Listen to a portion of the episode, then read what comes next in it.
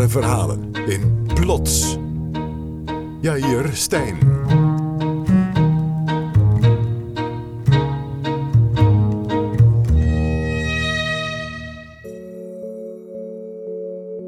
Jan kan zich de dag nog herinneren dat hij uitkeek over de rivier de Lek.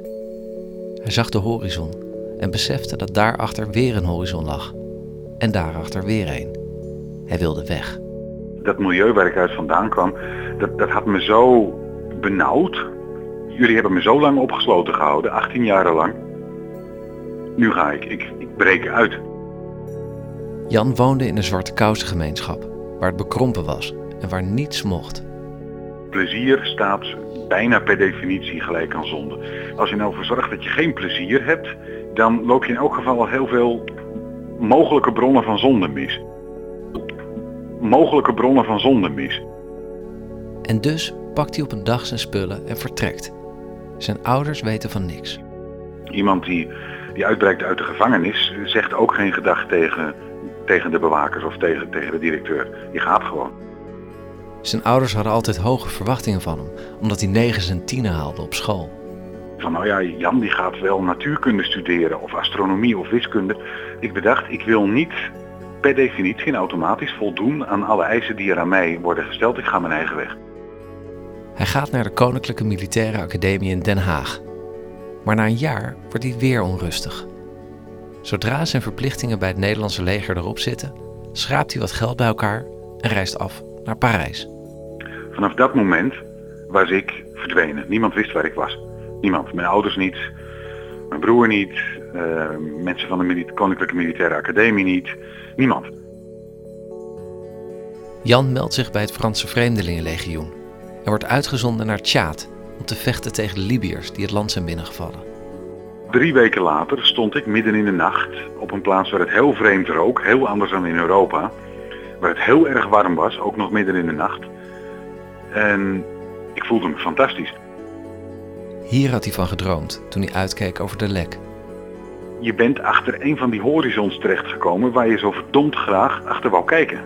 De horizon trok zo sterk dat die aantrekkingskracht me alles deed vergeten wat achter me lag. Jan ziet vreselijke dingen in het Vreemdelingenlegioen. De stank van de oorlog zal hij nooit vergeten. Een mengsel van zweet, dieselolie en rottend mensenvlees. Maar ondanks alles heeft hij nooit spijt gehad van zijn vertrek. Ik weet dat er veel mensen zijn die dromen van op reis gaan, van verdwijnen, van uitbreken uit een leven dat wellicht tot een gevangenis is geworden, maar dat niet doen uit angst. Wees niet bang, je overleeft het wel. Jan woont nu in Oostenrijk. Hij heeft een stabiel leven en een vriendin. Maar hij heeft haar gewaarschuwd. Hij zou ooit weer plotseling kunnen vertrekken. Dat weet ze, dat die kans bestaat. En dat is een, een, een, ja, het is een risico dat ze op de koop toeneemt. Dit is Plots met wonderlijke ware verhalen rond één thema. Het thema vandaag verdwijnen. Over mensen die de vurige wens hebben te verdwijnen en mensen die ongewild elkaar of zichzelf kwijtraken. Blijf luisteren.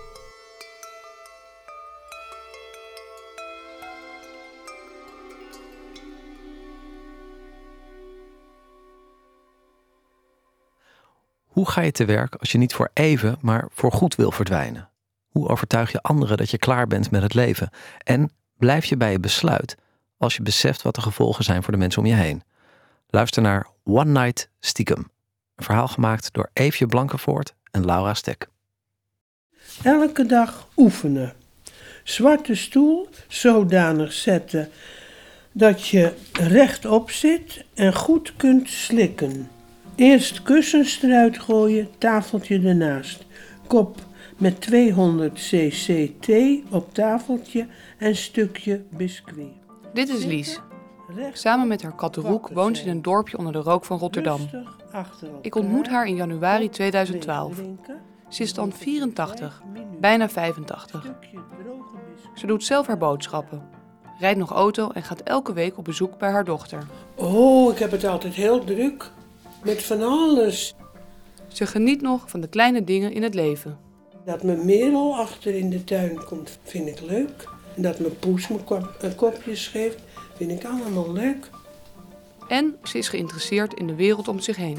Ja, ik interesseer me zeker nog voor die, die crisis, die financiële crisis. Dat gedonder op eh, Wall Street, want daar komt het vandaan. Lies heeft best een actief leven. Toch oefent ze. Elke dag. Spul uit de ijskast nemen, voorzichtig niet knoeien. Niet praten in verband met slikken. En doen zoals aangegeven, zie hierboven. Ik ben vastbesloten om geen 86 te worden hoor.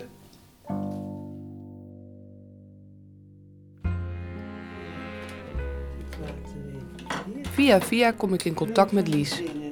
Ik was benieuwd naar ouderen die vonden dat hun leven voltooid was. En Lies was bereid te vertellen over haar doodswens.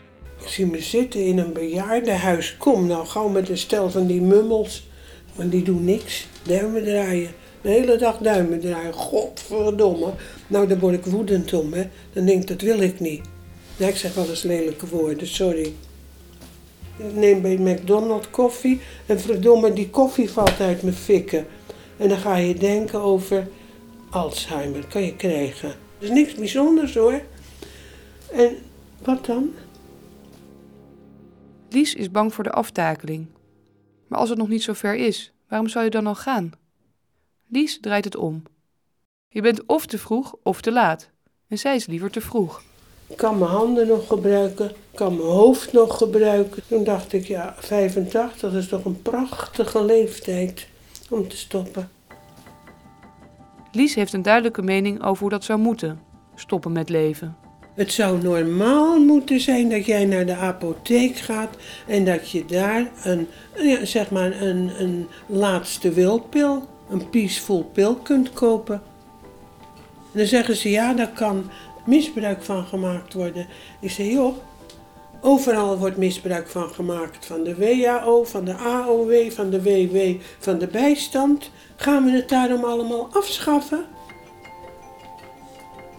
Dan zeggen ze wel eens, ja, het leven is een gave van God. Ik zeg, ben je bedonderd? Jij bent gewoon het gevolg van een basale handeling van jouw ouders. Niks minder, maar ook beslist niks meer. Lies raakt er niet over uitgepraat. Ze is stellig, activistisch, militant bijna. Het eerste mensenrecht is volgens mij het recht op zelfbeschikking. Heeft er welk belang bij als ik tot 100 jaar moet gaan leven? De onderneming die poepluiers uitdeelt. zo kwaad doen worden. Hogere machten die bestaan gewoon niet. De enige macht die er is, dat is de zwaartekracht. 22 januari word ik 85. Die donderdag erna, donderdag 26 januari heb ik geprikt. Haar sterfdatum ligt dus al vast. Maar als kerngezonde oudere komt ze niet in aanmerking voor euthanasie. Boudewijn Chabot, een zorgvuldige levensbeëindiging. Lies schafte de zelfhulpboeken van oudere psychiater Boudewijn Chabot aan. En het uh, uitweg, dat is het laatste van Chabot. Toen ben ik uit dat boekje ben ik gaan opstellen wat ik nodig had een, een, een soort plattegrond. Ik ben een jaar lang aan het zoeken geweest hoor op internet. Je zoekt je rot als je het niet weet. En toen op een gegeven moment, toen tikte ik in Google, zoek chloroquine.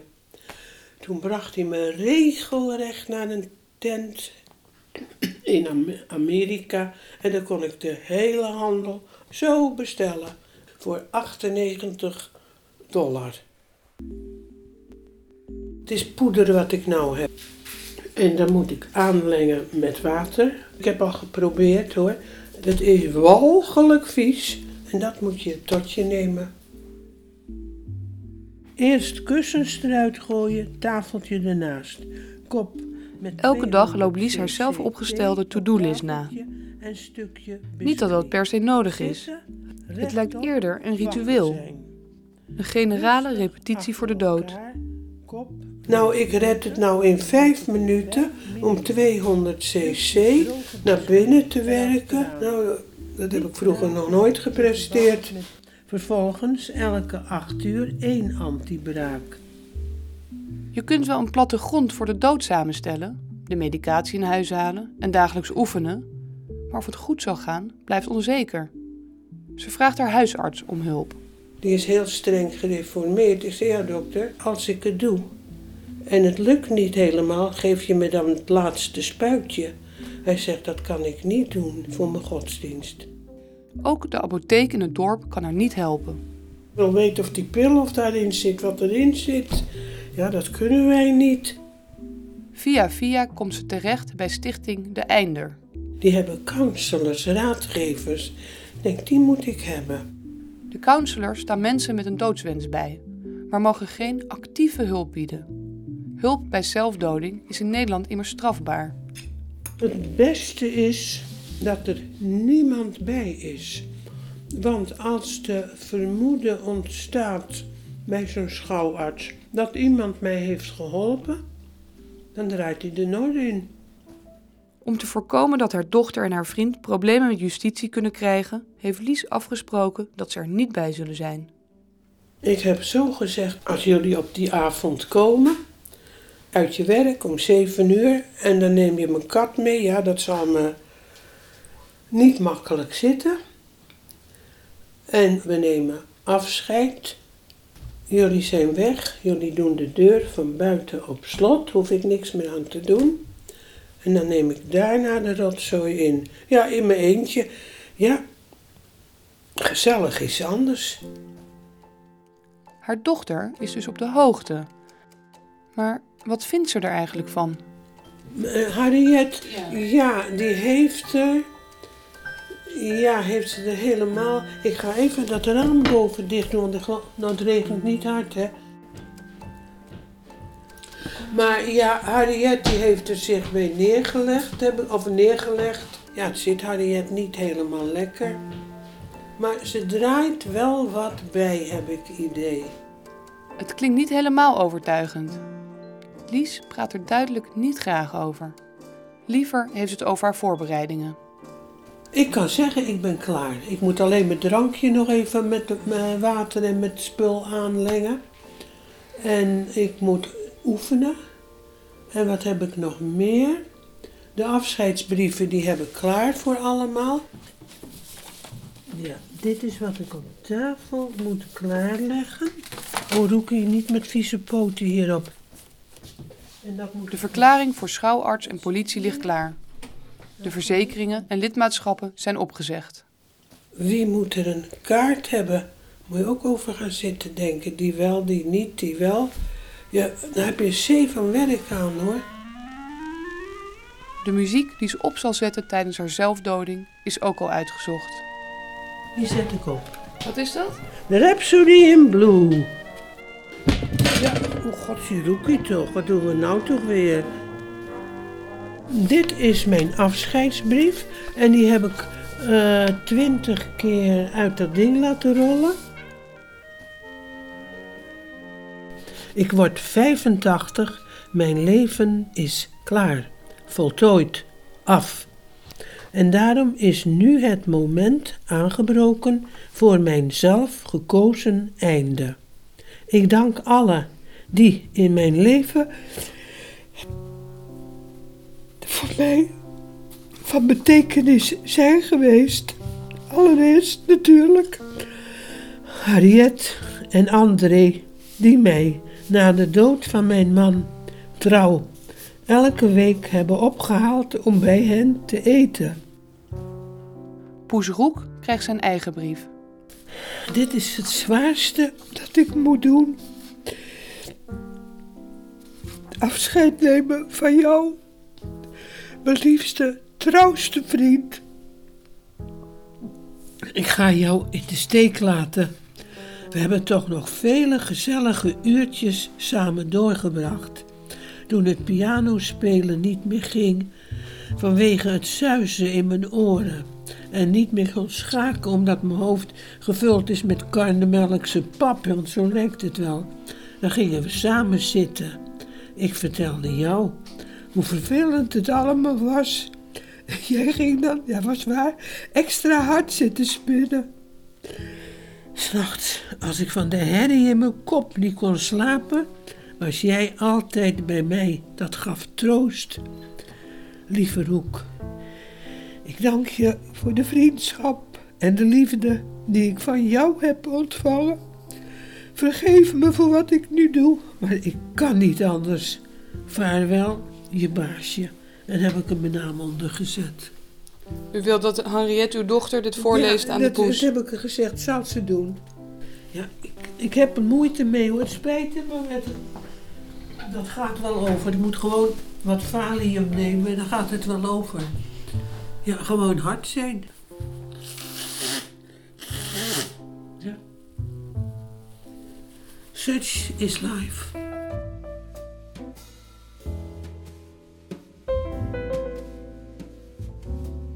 We nemen afscheid en spreken af elkaar de dag na haar verjaardag nog een keer te zien. Als ik me twee weken later weer meld, tref ik Lies in alle staten. Haar minutieuze voorbereiding blijkt niet waterdicht. Maar u heeft het hier verstopt omdat de psychiater langskwam. Omdat hij de politie kunnen sturen. Ze kunnen aan de politie een bevel tot huiszoeking geven. Want ik heb uit mijn mond laten vallen of gewoon open en bloot gezegd: ja, ik ga Nembutal gebruiken en de rotzooi heb ik in de ijskast. heb ik rustig gezegd. Dus toen heb ik het uit de ijskast, maar ik denk dat ik het dadelijk gewoon weer in de ijskast. Terwijl Lies vastbesloten is een einde aan haar leven te maken, blijkt haar dochter Henriette meer moeite met de gang van zaken te hebben dan Lies in eerste instantie deed vermoeden. De gedonder is vrijdagavond begonnen. Toen kreeg ik hier op bezoek een psychiater, een verzorger voor psychiatrische patiënten en een hulppsychiater. En ja, Harriet was naar de huisdokter gegaan, want die, ja, die voelt zich onzeker, die is bang. Als ik goed nadenk, dan heeft Ma dat vanaf mijn, denk vanaf mijn jeugd zelfs altijd al gezegd. Als ik uh, wat krijg, dan hoeft het van mij niet meer en dan maak ik er een einde aan. Vroeger maakten we wel schapjes erover. Zo van, nou, als je je enkel verstuikt, eh, ga je dan al uh, zorgen dat je niet meer wil leven? Nee, nee, niet als ik mijn enkel verstuik. Oké, dus dat niet. Wat, wat dan wel? En ja, mijn vader kon daar helemaal niet tegen. Dus dat was, eh, als die erbij was, was het een onbespreekbaar onderwerp. En ik maakte er eigenlijk altijd wel een geintje van. Ik had zoiets van, van ja, ja, wat is dat nou? Maar op een gegeven moment was pa dood en ma had nog steeds natuurlijk die ideeën van, uh, ja, maar ja, ik ga niet naar een thuis toe. Dat vrek ik, dat doe ik absoluut niet. In het begin is het nog de ver van je bed show. Maar op een gegeven moment zei ze van, ja, ik word dadelijk 85, 86 hoef ik niet te worden. Poef. Henriette worstelt met de doodswens van haar moeder. Met name één vraag blijft haar bezighouden. Zijn wij niet de moeite waard? Nee, wij zijn niet de moeite waard om, om voor te leven. In haar ogen. Ja. Ja, ze heeft mij verder niet nodig. Waar heeft ze me voor nodig? Ja, ja. Wat je meemaakt in het leven. Alsof er niets aan de hand is, serveert Lies de restjes van haar verjaardagstaart. Zo, dan gaan we eerst eens even gebak eten. Maar ja, dat zal wel zijn dat ze niet wil dat ik doodga. Maar dat heb ik alles tegen haar gezegd. Joh, dat is toch de natuurlijke weg dat ik eerder de pijp uitga dan jij. Maar dit is niet de natuurlijke weg, vindt Henriette. Ze heeft ook praktische bezwaren. Als zij het weet, is ze dan niet medeplichtig? Ik zeg wel nee. Medeplichtig ben je alleen als er sprake is van een misdrijf. Dit is geen misdrijf. Kijk, als ik bij Albert Heijn met een geweer ga staan schieten, dat is een misdrijf. En dan moet jij waarschuwen. Er is nog een bezwaar. Hoe weet ze, als het eenmaal zover is, dat haar moeder dood is? De huisarts was heel duidelijk tegen Henriette. Mij mag je niet bellen, want als ze nog leeft, dan moet ik handelen. Ik kan die hulp niet bieden. Ik weet niet wat je zou moeten doen. En bovendien mag je niks doen of doe je alles wat je doet zou tegen haar wil zijn. Ik zeg, het mag niet mislukken. Dat mag niet. Ik ben ervan overtuigd dat het niet mislukt. Je jullie maar niet te vroeg komen. 24 uur moet je minstens wachten. Ik zei, jongens, eh, neem maar geld van mijn bank. Gaan jullie maar drie dagen naar Parijs? Goed gebakken. Lies wuift alle bezwaren weg. Misschien is er bij zo'n besluit ook wel geen ruimte voor twijfel. Toch blijft de vraag: kun je van je dochter verwachten de poes op te halen, hem een afscheidsbrief voor te lezen en je vervolgens in eenzaamheid te laten sterven? Al is het voor Harriet erg, voor mij zou het erger zijn als ik door de zure appel heen zou moeten en in een verzorghuis en in weet ik wat voor nare dingen terechtkomen. Wat dat betreft ben ik egocentrisch. Dat ben ik. Na het bezoek van de psychiater loopt de spanning tussen Lies en Henriette op. Het harmonieuze afscheid dat Lies voor ogen had, blijkt niet vanzelfsprekend. Dan juist, daar gaat het om. Daar gaat Ze overlegt met haar raadgever van Stichting De Einde. Ja, ja. Dag. Hé, hey, dat was mijn uh, counselor. Ja, het is mooi, zegt hij, als je, dat het met de goedkeuring en de instemming van Harriet gaat. Maar ja, hij zegt, alles moet je handelen naar bevind van zaken hoor. Ja, dat ben ik ook van plan. En dus besluit Lies, als het niet in overleg kan... Dan doe ik het gewoon one night stiekem. Tuinpoort op slot doen als je er niet meer uit hoeft. Luxaflex en gordijnen zodanig zetten dat één kijk van de buiten niet mogelijk is. Voorzichtig naar klaargemaakte stoel lopen, valium slikken tegen de zenuwen. Later die week ontvang ik een e-mail van Lies. Ze schrijft: De stressvolle gebeurtenissen van de laatste dagen met psychiater etc. moet ik eerst eens even goed verwerken. Ik moet eerst alles weer helder op een rijtje hebben. Ik zie daarom voorlopig af van mijn voornemen tot zelfdoding. Volgens de counselor van Stichting De Einder doen de meeste van zijn cliënten het uiteindelijk toch niet. Zou dat dan ook voor Lies gelden?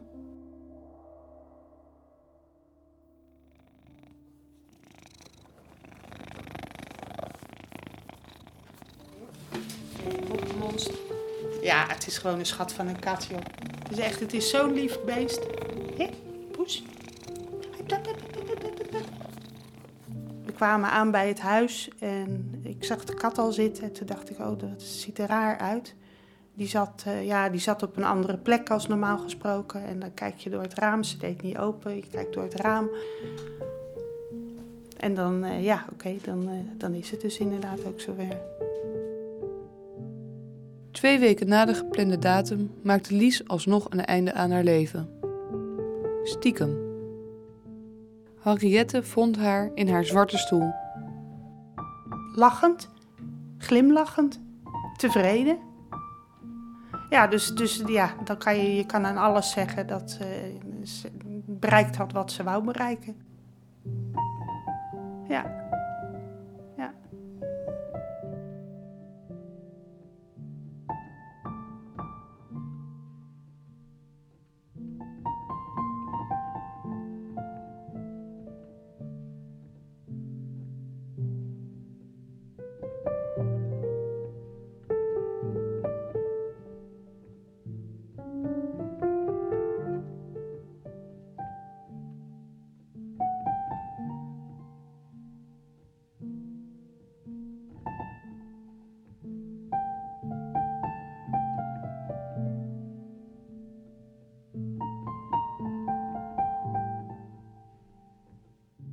Lies is tevreden gestorven, maar het is natuurlijk niet gegaan zoals ze wilde. Ze is een jaar bezig geweest met zoeken naar de juiste middelen en ze is uiteindelijk alleen gestorven.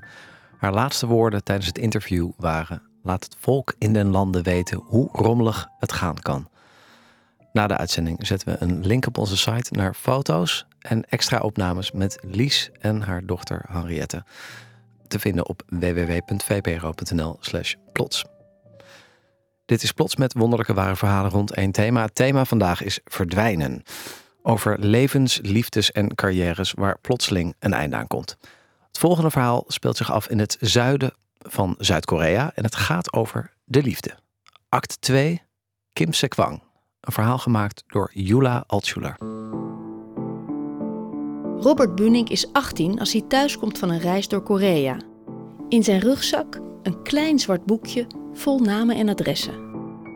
Het enige moment dat je kan praten is als iemand naar je toe komt en vraagt of je Engels met je kan oefenen. En ze willen allemaal penbel met je worden. En dan neem je uit beleefdheid, ga je dan uh, e-mailadressen uitwisselen.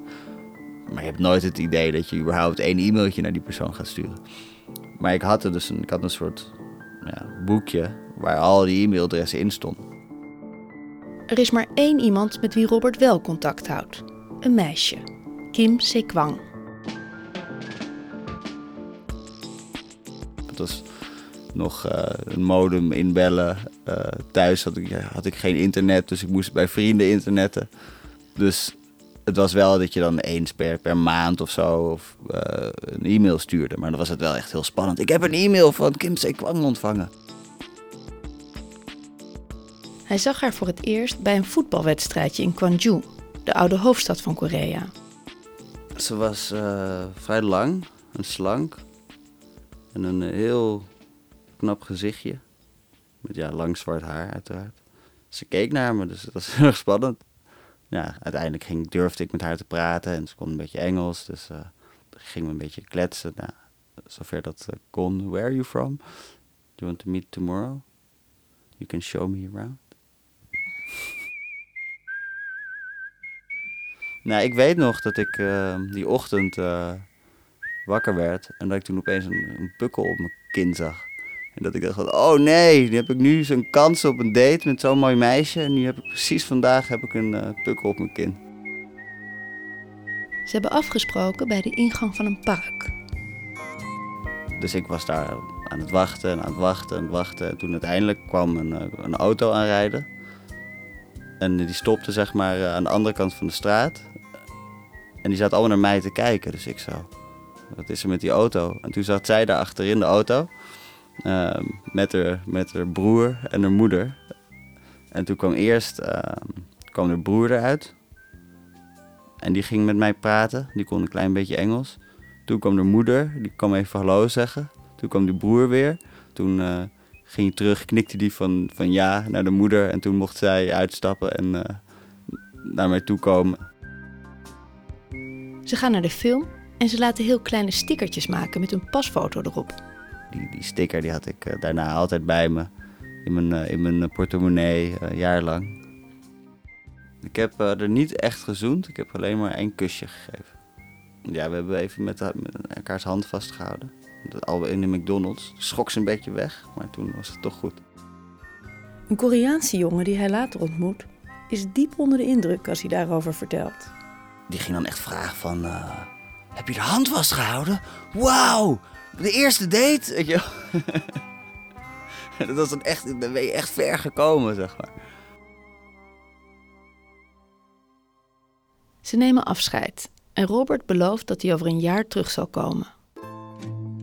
Als het jaar om is, gaat hij met zijn beste vriend Jesse op reis door Azië. Robert telt de dagen tot hij Kim Se-kwan weer kan zien de weken daarvoor ging ik s'nachts, want ik lag altijd al met Jesse op zo'n tatami-mat in zo'n goedkoop hotel. Uh, sliepen we altijd samen. En dan ging ik altijd zo in slaap. Was. Kim se kwang, Kim se kwang, Kim se kwang, Kim se kwang. Kim se Kim se Kim se kwang. En Jesse werd helemaal gek van me. Hij beschreef haar als, een, als het mooiste meisje, het liefste meisje. En het was echt een soort van... Van, nou ja, ik ga naar de prinses toe ik zat natuurlijk altijd naast hem uh, als hij weer die mails aan het uh, lezen was toen we op reis waren. Was er wel heel erg mee bezig. Uh, ook als we op andere plekken waren. En dan van, nou, straks in Korea, dan ga ik Kim Se-kwang weer zien. Dit dat. Na vijf maanden komen Robert en Jesse aan in Zuid-Korea. Ze hebben afgesproken op het station in Busan, een zuidelijke havenstad. Robert weet nog dat hij dat een beetje vreemd vond, omdat ze elkaar in een andere stad hadden ontmoet. Dus uh, ik zat daar uh, met Jesse uh, En onze grote rugtassen zaten daar te wachten tot het moment dat, dat zij dan binnen zou lopen en zou ik haar herkennen. En op een gegeven moment uh, komt er een meisje op ons aflopen. En die, uh, en die straalt helemaal. En die, die kwam heel enthousiast daar naar binnen rennen. En die rennen naar ons toe. En zo, Robert, Robert. Ik was aan het kijken van, oh, nu gaan de twee geliefden gaan elkaar ontmoeten. En het is Kim Se Kwang, dus nu, nu, nu, nu... Maar ik zie Robert de hele tijd alleen maar een beetje vertwijfeld kijken. En er was niet een heel groot enthousiasme dat van hem uitging of zo. Dus ik vond het een beetje gek. Hij vraagt zich af of Robert misschien een beetje teleurgesteld is. Zelf had Jesse namelijk ook andere verwachtingen van Kim Se Kwang. Ja, ik vond Kim Se Kwang best een, een, leuk meisje om te zien, maar het was niet de voorstelling die ik ervan had na, na maandenlang uh, ophemeling. Het, het was een, een redelijk normaal, braaf uitziend meisje met een bril. Jesse zit vol vragen, maar er is geen tijd om met elkaar te praten. We hadden eigenlijk helemaal geen tijd om na te denken, want zij zei snel, snel, snel, snel, snel. We moesten meteen uh, daar naar buiten, zij onze rugtas pakken. En meteen een auto in, die stond daar te wachten. Jesse die, die vond het allemaal best, die zei alleen tegen mij... Nou Robert, ze was niet zo mooi als jij het beschreven. en ik zat echt zo, ik zei ja, maar Jesse, ze lijkt toch ook helemaal niet op de foto? Ik vind het echt zo raar, maar ze kent mij wel. Ze ziet er toch heel anders uit. En ik snapte het maar niet en ik snapte het maar niet. En Robert die, die kijkt me aan en zegt... Shit, volgens mij, volgens mij weet ik... Uh, volgens mij weet ik wat het is. Ik, ik zat nog steeds met zo'n beduust gevoel toen ik opeens een, een moment of clarity had. En, en het herinnerde. De dag voordat ik uh, het meisje had ontmoet in Guangzhou was ik in Busan in de metro. Was uh, een meisje op me afgekomen die vroeg of ze, of ze Engels met mij kon oefenen. En of we penpels konden worden. Kim Se Kwang is het verkeerde meisje. Een van de velen die in zijn boekje waren beland. Ik voelde me super stom. Ik voelde me echt de grootste kneus op aarde. Omdat dat de echte Kim Se Kwang, die verwachtte iets van mij. Die hele familie die keek ook naar mij van dat die iets van mij verwachtte. En die broers ook. Dit is het probleem. Robert en Jesse zijn uitgenodigd om bij Kim Se Kwang te logeren. Nu ze er eenmaal zijn, durven ze niet aan de gastvrijheid te ontsnappen. Drie lange dagen blijven ze bij de familie. Zij moet wel doorhebben gehad dat Robert uh, zich anders gedroeg dan, dan die in, de, in zijn mail had, uh, zich had voorgedaan. Dus ik denk dat zij ook wel een beetje in de war was. Nou, wat ook wel heel erg ongemakkelijk was, is dat op een gegeven moment um, Kim Se Kwang opmerkingen ging maken van um, I love Robert, but he doesn't love me en dat soort dingen. Ik heb haar niks uitgelegd waarom ik uh, zo dicht sloeg en uh, waarom. Uh, nee, nee. Maar toen we weggingen, toen had zij het toch wel zwaar mee en moest, moest ze eigenlijk best wel huilen. Ik heb uiteraard toen ik terugkwam, heb ik dat boekje gezocht om te kijken of ik de echte kon vinden. Um, maar ik, ik kon niet eentje herkennen waarvan ik zeker wist dat zij het dan had moeten zijn. Anders had ik er zeker wel een e-mail gestuurd. Kim Se Kwang, waar wij het de hele tijd over hadden, het meisje die hij dus uh, had ontmoet en waar hij zo'n fijne dag mee had gehad, die heette dus blijkbaar ook helemaal geen Kim Se Kwang. Die had een hele andere naam. Het was, was sowieso heel raar om het nog over dat meisje te hebben. Want als je het hebt over iemand en je weet hoe iemand heet, dan is het veel concreter. Dan kan je zeggen, oh Kim Se Kwang, ik kan niet wachten totdat ik er weer zie. En op het moment dat je niet meer weet hoe iemand heet, dan is het, dan, dan is het opeens een heel erg anoniem meisje geworden. Ik weet niet hoe ze heet en ik weet niet, uh, dus ik weet eigenlijk helemaal niks van haar.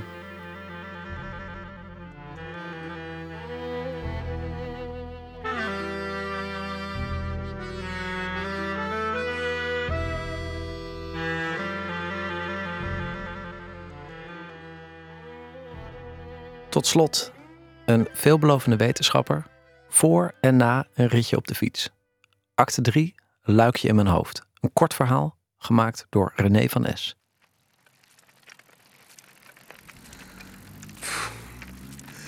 Ik ging elke dag uh, naar mijn werk fietsen. Dit weertje, lekker zonnetje. Ideaal om op je fiets te stappen en dan uh, naar Rijswijk uh, te fietsen. Heerlijk. Fluitend langs de, langs de vliet. Haha, ze staan in de file. Toen zei een collega van me, die ook in Leiden woont... van joh, het TNO-instituut die hebben afgesproken met elkaar fietswedstrijden te gaan houden. Doe jij ook mee, zegt hij. Van, nou ja, tuurlijk. Dus ik uh, fiets pakken, spullen pakken, achter racen. Uiteindelijk werd ik in het ziekenhuis wakker. En wist ik niet wat er gebeurd was. Nou, door de verhalen van, van die collega van me heb ik begrepen dat ik uh, halverwege tussen Rijswijk en Leiden met mijn voorwiel tegen zijn achterwiel aan fietste. Nou, normaal knijp je in je remmen en dan stuur je een beetje bij en dan ga je door. Maar omdat ik op dat moment de hongerklop had, wordt dat genoemd. Hè? Dus uh, zwart voor mijn ogen, omdat ik geen meer in mijn lijf had, uh, ben ik tegen de staat ge geknald.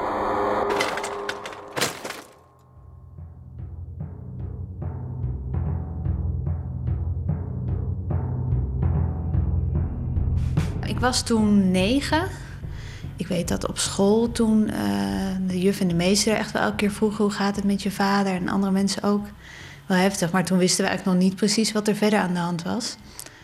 En later heeft mijn vader dat meer uitgelegd en ook laten zien... dat hij echt een soort luikje in zijn hoofd had. Wat dus een stuk bot was wat ze tijdelijk eruit hadden gehaald... om uh, ja, ruimte te geven voor die bloeding uh, in zijn hoofd. Heel gek eigenlijk, om je dat voor te stellen op dat moment.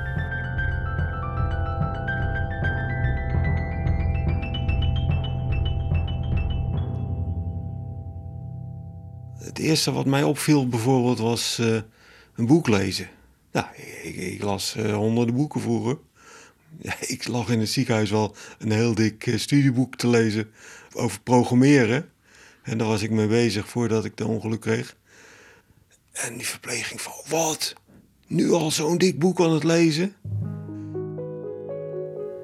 Ik zie wat ik lees, maar ik kon me niet zodanig concentreren dat ik uh, wat ik een paar paragrafen eerder gelezen had, uh, een stuk verderop in het hoofdstuk kon gebruiken als kennis. Het heeft ook lang geduurd voordat ik uh, een, heel boek achter elkaar tot het einde toe uitlas. En dat baal ik eigenlijk wel best van. Het is juist die, die creativiteit die als wetenschapper hebt en nodig hebt om een onderzoek te beginnen en door te zetten, die is als het ware eruit geknald. Dat is uh, verdwenen. Ik zat in een fase dat de carrière zo langzaam en zeker omhoog ging. Want ik, ik presteerde leuke dingen, mooie promotie, een goede baan. Reizen de hele wereld rond, bij wijze van spreken, om uh, je resultaten te presenteren op congressen. Nou, en dat is dus helemaal weg. Helemaal niks meer. Geen wetenschapmerk weer. Geen uh, carrière meer. Niks. Hij kon niet te veel tegelijk doen. Die drukte, daar kon hij niet tegen. Ook uh, de gewone dingen uh, die iedereen wel doet. Van je staat op ochtends, je gaat ontbijten, je gaat naar je werk of dingen doen. Dat kon hij allemaal niet meer. Dus daarin merk je wel dat een, een deel van zijn normale uh, persoon die hij was, dat dat wel weg is. Uh.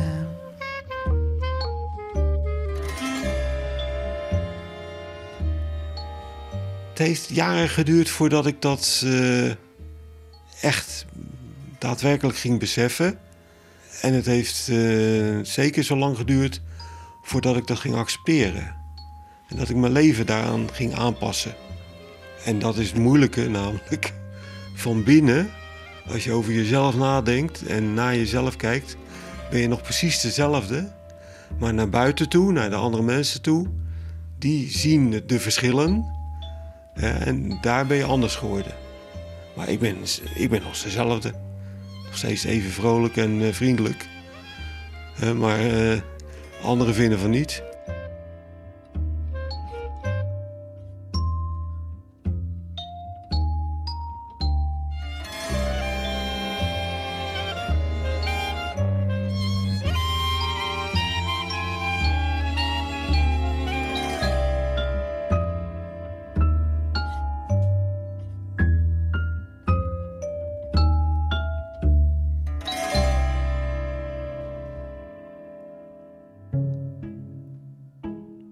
Werd dit keer gemaakt door Laura Stek, Eefje Blankenvoort, René van S en Jula Altschuler, die ook het openingsverhaal opnam over de man die ontsnapte aan zijn benauwde leven. Redactie Katinka Beer, Esma Linneman, Irene Houthuis en ik, Jair Stijn. Verder werkte mee Jennifer Pettersson, Bente Hamel, Tjitske Musche, Richtje Rijnsma, Prosper de Roos, Stef Visjager en Marije Schuurman-Hes. Techniek Alfred Koster, productie Sharon de Vries. Plots wordt mede mogelijk gemaakt door het Mediafonds.